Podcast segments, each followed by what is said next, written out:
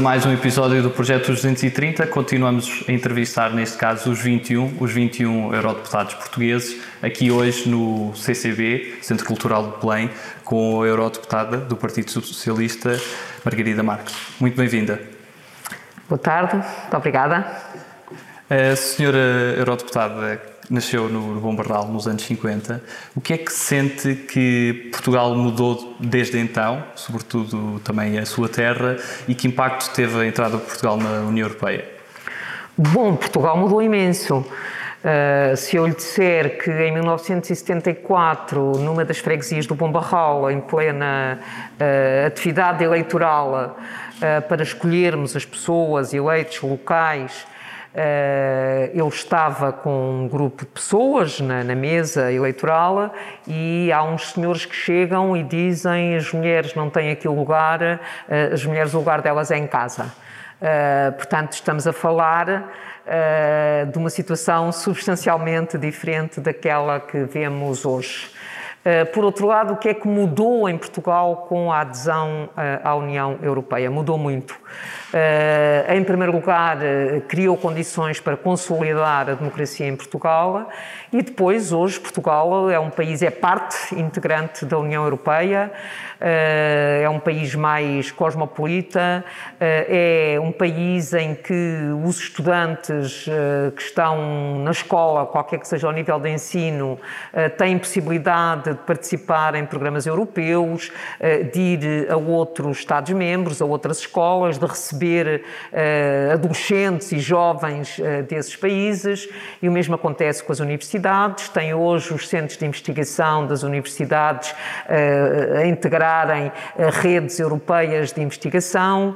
tem hoje Portugal que representa uma excelência na investigação, uh, exatamente em colaboração com essas redes europeias. A participação nessas redes europeias permite a participação de Portugal em redes internacionais, fora da União Europeia. Tem, de facto, não há comparação. E, sobretudo, antes de tudo isto, se nós olharmos para aquilo que era Portugal eh, antes da adesão, no que diz respeito ao abastecimento de água, tratamento de esgotos, acesso à eletricidade, à energia, de facto não existia. Ou seja, era muito limitado, havia um grande déficit nessa matéria e, eh, e eh, de facto, grande parte dessas infraestruturas foram financiadas logo por chamados financiamentos de pré-adesão.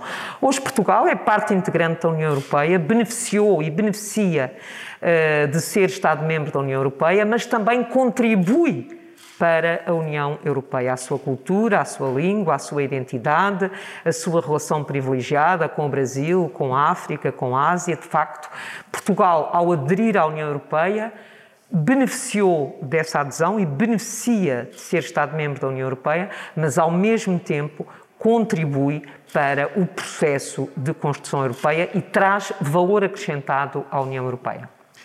Em 1974 já era ativa civicamente. Como é que foi esse ano e os anos que seguiram, sobretudo com, com a fundação da, da Juventude Socialista, que foi fundadora? Foram anos extraordinários. Eu acho que é um privilégio ter a minha geração ter uh, vivido uh, com a idade que eu tinha nessa altura, com 20 anos. Uh, porque de facto tive a oportunidade de participar em momentos únicos da história de Portugal. A vida era uma vida de militância política, de facto, fui fundadora da Juventude Socialista. Eh, era uma vida de militância política e eu posso lhe contar eh, uma história. Quando eu estava na universidade, na Faculdade de Ciências, ali na Rua da Escola Politécnica, na altura, a sede da Juventude Socialista era na Rua São Pedro de Alcântara, cinco minutos a pé, um bocadinho mais abaixo, na direção do Caixotré. Eh, e eu lembro-me que, numa altura, durante três dias consecutivos, não fui à Câmara portanto tinha aulas, sempre mantive a minha ida regular e a minha participação regular na universidade, nas aulas, nos trabalhos de grupo, nos exames, nas avaliações, etc. Mas sempre isso com a militância política, que tinha uma outra dimensão que não tem hoje. Portanto, eu durante três dias não dormi, portanto, saía da universidade, ia para a sede da JS, tínhamos reuniões o fim da tarde, noite, até às tantas, e no dia seguinte, às oito da manhã, estava nas aulas. Isto três dias seguidos. Portanto, isto era o nosso ritmo de vida nessa altura. Mas, de facto, foi um privilégio ter eh, ter, ter, sido possível participar uh, na Revolução nesse momento. E o que é que sente que se perdeu nessa dimensão maior que existia e que agora já, já não existe? Eu não sei se perdeu, se ganhou. Uh, ou seja, também é uma questão de maturidade da evolução da situação política. Evidentemente, nós estávamos a sair de uma ditadura, a entrar numa democracia. Uh, eu, no dia 25 de abril, tinha uma aula às 8 da manhã e quando nós chegámos para arrombar a porta da Associação de Estudantes que estava encerrada, que tinha sido encerrada pela PID. Não foi para ir à aula, mas uh, comunicámos à professora o que é que estávamos lá a fazer e de facto foram momentos únicos, como eu dizia há pouco. Uh, hoje entrou-se num processo de maturidade e de evolução democrática da nossa sociedade, uh, da, da, da, situação política. Portanto, nós hoje vivemos, normalizamos, digamos, o processo democrático com a aprovação da Constituição, uh, com as sucessivas eleições. Portanto, criámos de facto uma sociedade democrática e, portanto, eu não diria se ganhámos ou se perdemos. Como experiência pessoal, sem dúvida, foi uma experiência espe espetacular. Uh, hoje estamos igualmente empenhados politicamente de forma diferente, com tempos diferentes, com desafios diferentes. E nos anos 80, além de, de ser secretário-geral da, da, Juventude Socialista, foi também deputado à Assembleia da República. Como é que foi essa experiência nessa altura especial do, da vida do país também, nos anos 80? Eh, eu fui eleita secretária-geral da JS, na altura chamava secretária-coordenadora, em 1981 e fui secretária-geral durante três anos. Eh, entretanto, houve eleições e, como era tradição, o secretário-geral da JS, neste caso a secretária-geral da JS, porque fui a primeira mulher a ser secretária-geral de uma organização política, neste caso de uma organização política de juventude. Uh, fui eleita deputada e foi, era a deputada hum, mais nova uh, e, uh, e, de facto foi uma experiência, uma experiência extraordinária, porque foi a fase de debate da adesão de Portugal à União Europeia, era, foi uma fase em que havia um debate político muito intenso, por exemplo, nas questões relacionadas com os processos de paz, eh, na questão do desanuviamento, na existência de dois blocos e todo o debate ligado à questão do desanuviamento. Eh, foi uma fase muito importante em termos de movimento associativo estudantil. Uh, foi um momento de reconhecimento uh, dos objetores de consciência, ou seja, no serviço militar obrigatório, os jovens que se recusavam a fazer a guerra, também aprovámos nessa altura, uh, aprovámos o estatuto do objetor de consciência, que na altura era muito complicado, porque, por exemplo, era difícil para aqueles que optavam por serem objetores de consciência. E a aprovação do regulamento ajudou imenso a esse processo. Porquê? Porque havia países em que os jovens que se declarassem objetores de consciência não podiam, por exemplo, ser funcionários públicos a seguir e tinham limitações muito grandes em termos da sua vida profissional. Eu acho que nós, nessa altura, aprovámos um, um regulamento do Estatuto do Objetor de Consciência bastante equilibrado. Uh, e outra, uh, outro aspecto uh, importante correspondeu a esse período e a esse período em que eu passei na Assembleia foi a despenalização do aborto. Pela primeira vez, o aborto é despenalizado, ainda numa perspectiva muito limitada, mas é em, eh, penso que janeiro ou fevereiro de 1984, que eh, é eh, despenalizado o aborto em Portugal. Portanto, são lutas das quais eu me lembro, em que estive envolvida, em que a juventude socialista estava envolvida, e que são momentos que foram criando novas oportunidades à evolução do processo democrático democrática em Portugal. Depois volta a ser uh, deputada à Assembleia da República muitos anos mais tarde, já, já nas eleições de 2015. Como é que foi essa diferença, sendo que foram momentos bastante diferentes? Foram 30 anos praticamente em que eu não tive responsabilidades de, de, políticas no sentido de ser deputada ou dirigente nacional do partido. Portanto, eu saí da JS com, com 30 anos, como, manda, como mandam as regras, e decidi dedicar-me à minha vida profissional. Uh, e, portanto, fui para. Eu já era funcionária pública antes de ir para a Assembleia da República, desde que terminei a minha licenciatura, uh, e uh, fui trabalhar, quando saí da Assembleia, fui trabalhar para o Ministério da Educação, coordenava um observatório de entradas na vida ativa, para perceber como é que se fazia a transição da saída da dos jovens na saída da escolaridade e na sua integração profissional. Uh, e uh, passado fui subdiretora-geral no Ministério da Educação, responsável pela criação das escolas profissionais, que não existiam na altura, exatamente uh, fazendo, recorrendo aos fundos estruturais, ao Fundo Social Europeu e ao FEDER, e depois decidi ir para Bruxelas. Uh, e iniciei uma carreira profissional junto das instituições europeias, junto da Comissão Europeia, onde estive 21 anos. Portanto, estive 21 anos como funcionária da Comissão Europeia e, durante uns tempos, durante parte desse tempo, estive aqui em Portugal como press officer na representação da Comissão Europeia, responsável pelas ligações com a imprensa e depois, a seguir, chefe da representação da Comissão Europeia em Portugal. E, ao fim de praticamente 30 anos, António Costa convenceu-me a voltar à política e convidou-me para ser cabeça de lista uh, no distrito uh, de Leiria, uh, nas eleições de 2015 e aí voltei a ser eleita deputada.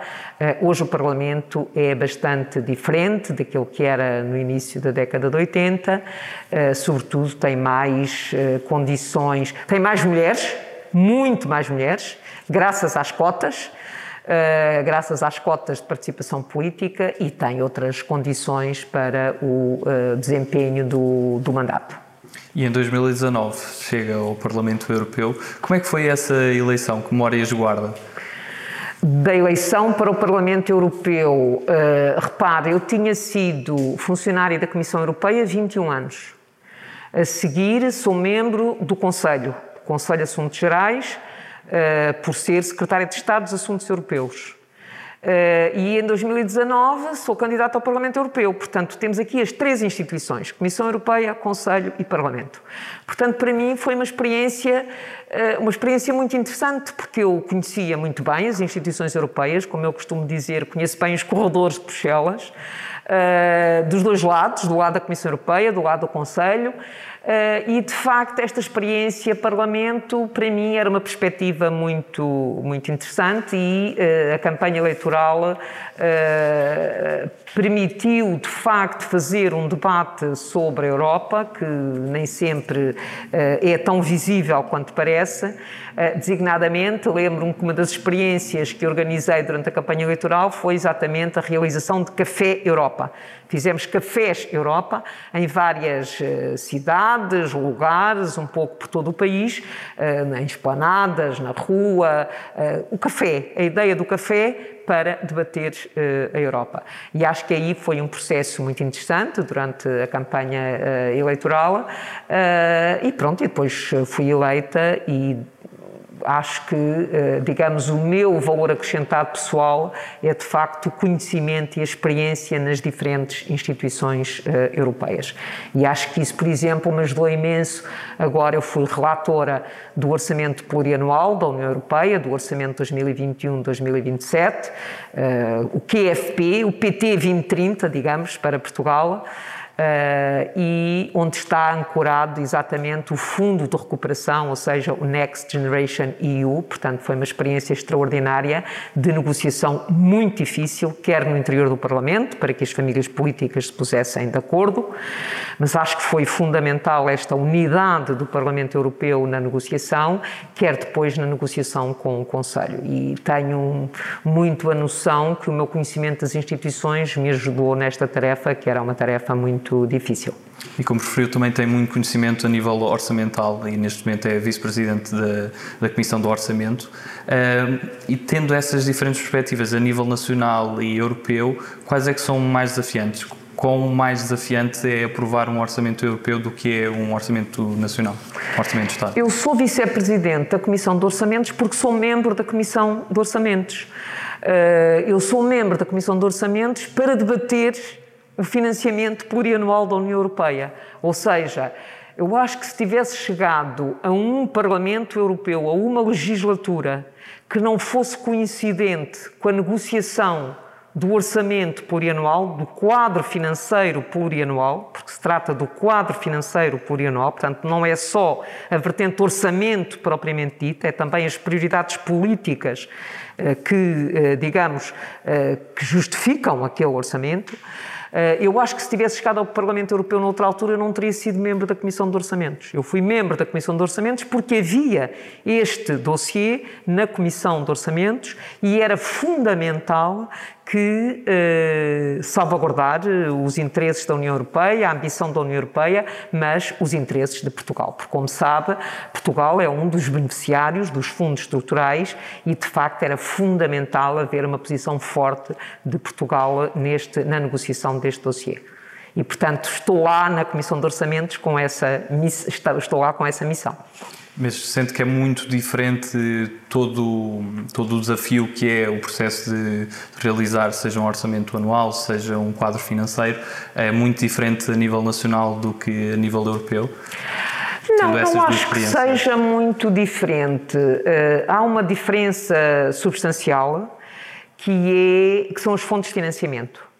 Ou seja, as fontes de financiamento eh, em Portugal, para apresentar a questão rapidamente, eh, decorrem sobretudo dos diferentes impostos.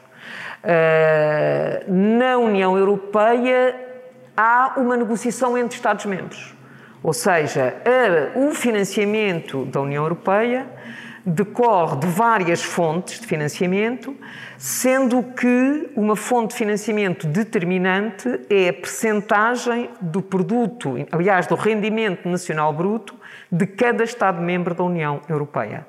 E, portanto, há aqui uma negociação do ponto de vista do financiamento, que é eh, uma negociação muito interessante, mas em que vem frequentemente ao de cima uh, os egoísmos nacionais. Ou seja, tem, neste caso, teve um grupo de países, os chamados frugais, que uh, sistematicamente diziam nós somos contribuintes líquidos da União Europeia. Não são. Eles são contribuintes líquidos, mas são os principais beneficiários líquidos, por serem beneficiários do mercado interno. E felizmente, desta vez, nesta negociação, a Comissão Europeia publicou esses números em que mostra claramente que os eh, contribuintes líquidos são os principais beneficiários do mercado interno. Eh, e, portanto, tem esse aspecto, que é um aspecto bem diferente da parte dos recursos na negociação do Orçamento Nacional. Do ponto de vista da despesa, tem dois níveis de despesa.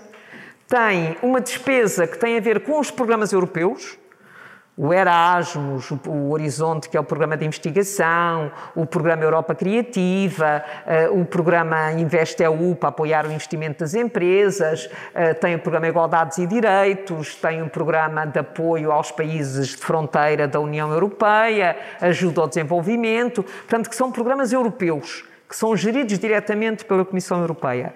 E tem depois um outro nível, que são os envelopes nacionais que os Estados-membros recebem tem a ver com o Fundo de Coesão, com a política agrícola, portanto, em que os Estados-membros recebem, têm um envelope financeiro, sabem quanto é que recebem durante os sete anos.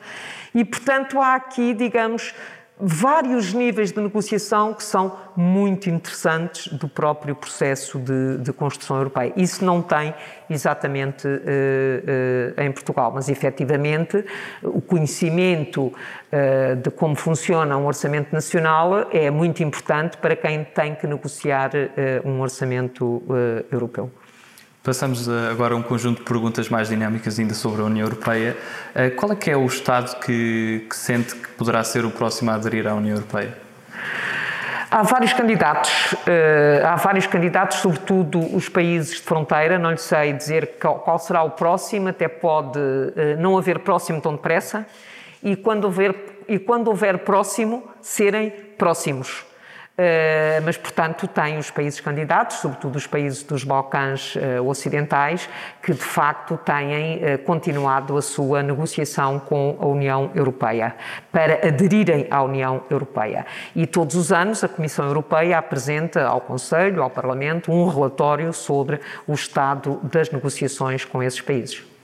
E qual é o, o eurodeputado no, no, Parlamento Europeu que, que mais admira, mesmo sendo de outro, de outro grupo ou do próprio grupo? É muito difícil dizer-lhe o deputado que mais admiro. Eu acho que a resposta mais politicamente correta à sua pergunta é o, Presidente do Parlamento, o Presidente David Sassoli, uh, que é, é, de facto um deputado extraordinário, italiano, socialista, uh, ex-jornalista, eh, de televisão e, de facto, é uma pessoa que tem conseguido unir eh, o Parlamento e feito um trabalho extraordinário. No caso do orçamento, por exemplo, ele próprio liderava reuniões da equipa de negociação, reuniões regulares, no sentido exatamente de ajudar a construir essa unidade do Parlamento. Eh, e, portanto, tenho, de facto, uma grande admiração pelo trabalho político dele.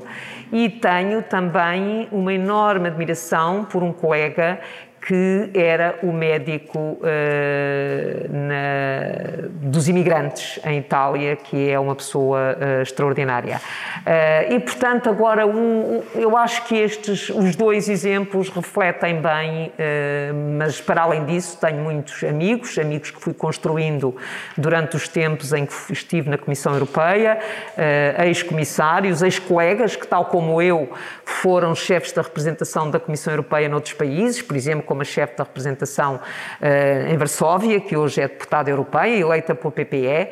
Uh, que é uma pessoa por quem eu tenho uma grande admiração, pessoas que foram membros do governo na mesma altura em que eu fui e, portanto, tenho uh, pessoas que eu já conhecia, colegas com quem eu já tinha uma relação política e pessoal. E ao longo destes dois anos de mandato, uh, tenho já construído relações com outros colegas, quer da minha família política, quer de outras famílias políticas. Há gente com imenso nível, há gente com menos nível. E se tivesse a possibilidade de escolher agora um país para fazer Erasmus ou outro tipo de, de intercâmbio, ou porventura mesmo viver, qual seria o país uh, da União Europeia? São duas coisas diferentes: fazer Erasmus e viver. Uh, eu vivi praticamente sempre em Portugal, vivi 12 anos em Bruxelas. Se tivesse que escolher Erasmus, possivelmente escolheria Itália Uh, tenho uma grande admiração por. Uh, gosto imenso das cidades italianas e, e, conheço algumas universidades onde eu acho que uh, devia ser interessante fazer um Erasmus. um país para viveres. gosto de viveres em Bruxelas, mas hoje, se calhar, se pudesse escolher um país para viver, escolhia o Paris, escolhia Paris, escolhia França. E qual será o grande marco da presidência portuguesa? A presidência portuguesa tem uma enorme responsabilidade, ou seja, as presidências anteriores foram sempre presidências que deixaram marcos na, no processo de construção europeia. Uh, em 2000 uh, eh, houve a primeira cimeira União Europeia-África, em 2007 uh, houve a segunda Cimeira União Europeia-África. Entre 2000 e 2007 não se conseguiu fazer uma, uma Cimeira União Europeia-África. Ainda em 2007 houve o Tratado de Lisboa e a cimeira, a primeira cimeira União Europeia-Brasil. Uh, e, portanto, estou apenas a dar exemplos, há outros exemplos muito importantes de todas as cimeiras, uh, todas as presidências portuguesas. Uh, há esta cimeira, esta presidência tem uma primeira responsabilidade, que é conseguir pôr no terreno a resposta europeia à crise ou seja, o orçamento plurianual da União Europeia, que se iniciou em 1 de janeiro de 2027, com os regulamentos de todos os programas, é um desafio imenso, eh, e o Fundo de Recuperação, o Next Generation EU. Eh, eh, estamos ainda a aguardar que alguns parlamentos ratifiquem a decisão que permite à Comissão Europeia criar o Fundo de Recuperação é um trabalho enorme, mas se a presidência portuguesa conseguir pôr no terreno a resposta europeia à crise, a resposta económica, isso é, digamos, uma grande, um grande resultado da presidência portuguesa. Um outro resultado é a realização da Cimeira União Europeia-Índia. É também uma cimeira muito importante e o Primeiro-Ministro António Costa está muito empenhado nessa cimeira, porque a Índia tem um papel estratégico na Ásia e esta cimeira pode ser um primeiro passo para uma relação futura com a Índia e com uma relação mais próxima com a região. Uh, e uh, outro uh, que eu penso que será um marco da presidência portuguesa tem a ver com a Cimeira Social do Porto. A Cimeira Social do Porto vai adotar o plano de ação para o Pilar Europeu dos Direitos Sociais. Ou seja, vai fazer o percurso de Gotemburgo ao Porto, porque o Pilar Europeu dos Direitos Sociais foi proclamado em 2017 em Gotemburgo, mas é fundamental para que os direitos sociais, para que os cidadãos possam beneficiar desse Pilar Europeu dos Direitos Sociais, que exista um plano de ação quando estou a falar nos direitos sociais, estou a falar no, nos direitos relacionados com o emprego, com a qualidade do emprego, com empregos decentes, com o direito de acesso à saúde, com o combate à pobreza. Uh, estou, estou a falar em todas essas dimensões do Pilar Europeu dos Direitos Sociais. E, portanto, se a Cimeira do Porto conseguir aprovar este plano de ação, acho que é uh, fundamental. Depois há outras dimensões que são importantes na, na, durante a presidência portuguesa, designadamente podermos avançar no domínio do digital, sem criar novas desigualdades. Acho que é também uh, uma uh, função importante da presidência. Mas eu gostaria, de qualquer forma, de acrescentar uma outra questão à sua pergunta, ou seja, o que é que faz a presidência da União Europeia? Gere a agenda europeia. Ou seja, a presidência portuguesa da União Europeia, Portugal está incluído num trio de presidências que inclui a Alemanha, Portugal e a seguir a Eslovénia, portanto 18 meses, mas digamos que Portugal tem que assegurar o funcionamento normal da agenda europeia. Evidentemente que uh, a próprias, aquilo que reflete as prioridades políticas de Portugal, leva a que Portugal tenha valorizado especialmente essas dimensões e acho que o resultado dessas iniciativas podem ficar como um marco simbólico da presidência portuguesa. Passamos agora às escolhas, as nossas usuais escolhas. A primeira escolha que lhe proponho é entre humildade e ambição. Ambas. Cães ou gatos? Nenhum nem outro. Chutes ou Rui Veloso? Rui Veloso. Estados Unidos ou a China? Uh, ambos, uh, Estados Unidos e China com a União Europeia, uh, têm uma função determinante na criação de uma nova agenda global. Vinho do Porto ou Ginja? Vinho do Porto. Sonho ou realidade? o sonho ajuda à realidade. Liberdade ou segurança? Liberdade. Campo ou cidade? Cidade. Um euro ou 200 escudos? Um euro, evidentemente. 200 escudos já não existem. Poesia ou prosa? Uh, ambas, embora tenha que reconhecer que leio mais prosa do que poesia. Qual é o seu maior sonho? Não tenho um maior sonho. Constituição para a Europa ou Tratado de Lisboa? Uh, eu acho que Constituição para a Europa uh, dificilmente chegará lá nestas próximas gerações, não pelo conteúdo, mas pelo nome. Aliás, a Constituição para a Europa, o Tratado Constitucional para a Europa, que saiu da Convenção sobre o Futuro da Europa, não foi ratificado pelos cidadãos, não pelo seu conteúdo, mas por ter o nome Tratado Constitucional. Aliás, o Tratado de Lisboa não difere significativamente do Tratado eh, Constitucional e foi aprovado. NATO ou Exército Europeu?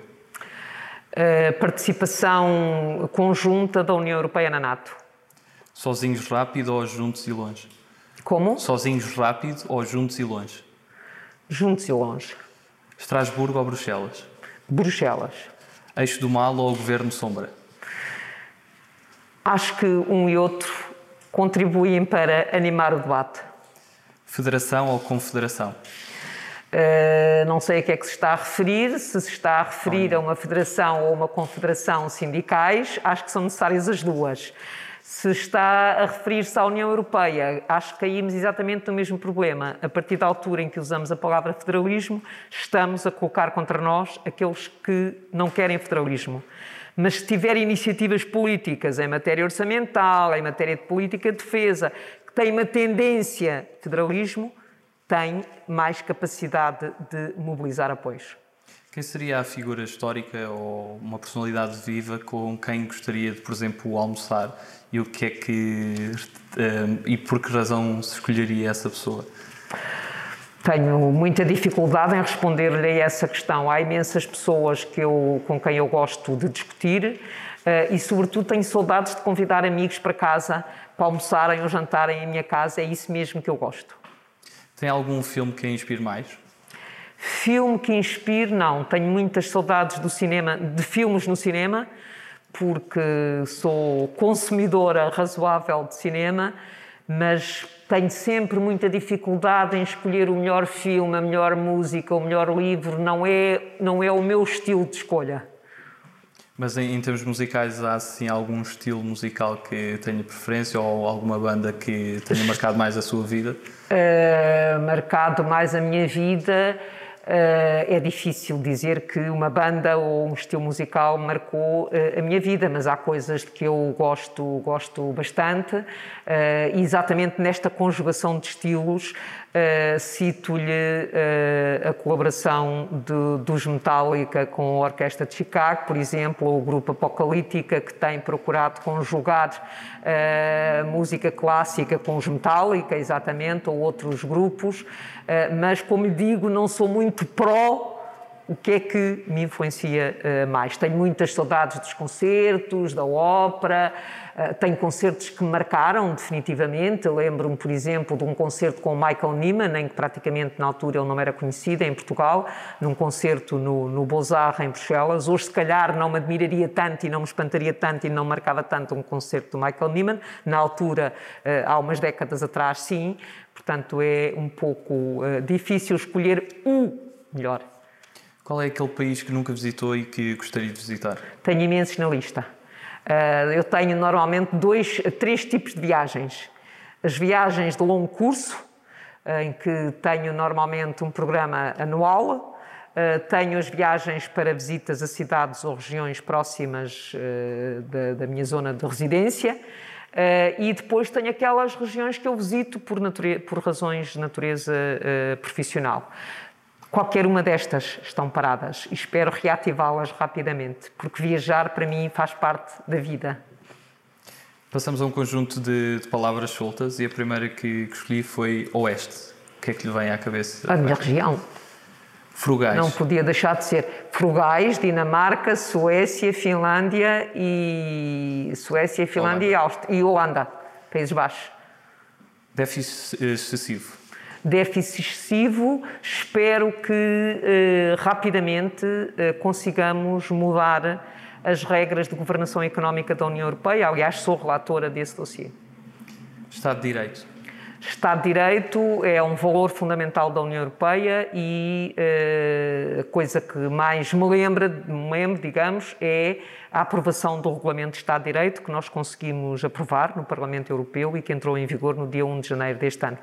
Eh, e acho que isso é fundamental para salvaguardar eh, o respeito do Estado de Direito na União Europeia e, sobretudo, evitar que o dinheiro dos cidadãos europeus seja usado contra os valores europeus. Livre comércio.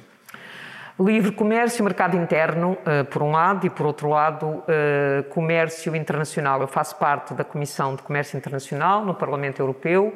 Eh, acho que as regras do comércio internacional e a negociação da União Europeia para alcançar tratados de comércio com outros países, comércio internacional, com outras regiões, são um instrumento uh, fundamental para regular a globalização.